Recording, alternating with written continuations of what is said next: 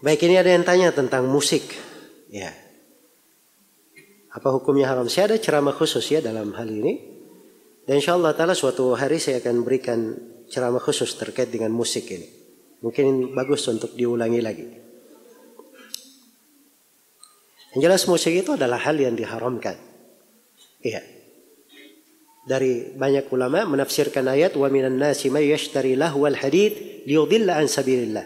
Di antara manusia ada yang membeli lahwal hadith ucapan yang sia-sia. Itu dari penafsiran sejumlah dari salaf ditafsirkan sebagai musik dan alat-alat apa? Musik.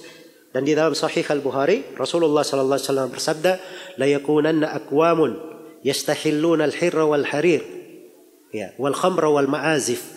Akan ada nanti satu kaum yang mereka akan menganggap halal berzina sutra, khamar dan musik menganggap halal. Berarti tadinya dia adalah apa? Haram.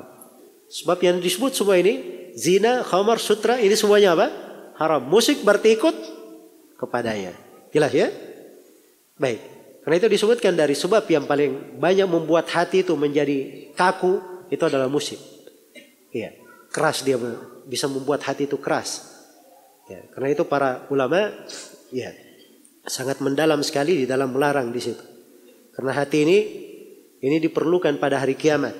Tidak ada yang selamat kecuali kalau hatinya apa? Selamat. Yauma la yanfa'u malu wala banun illa man atallaha biqalbin salim. Hari kiamat itu hari tidak akan bermanfaat harta dan anak-anak kecuali siapa yang datang menghadap kepada Allah dengan hati yang selamat. Ya.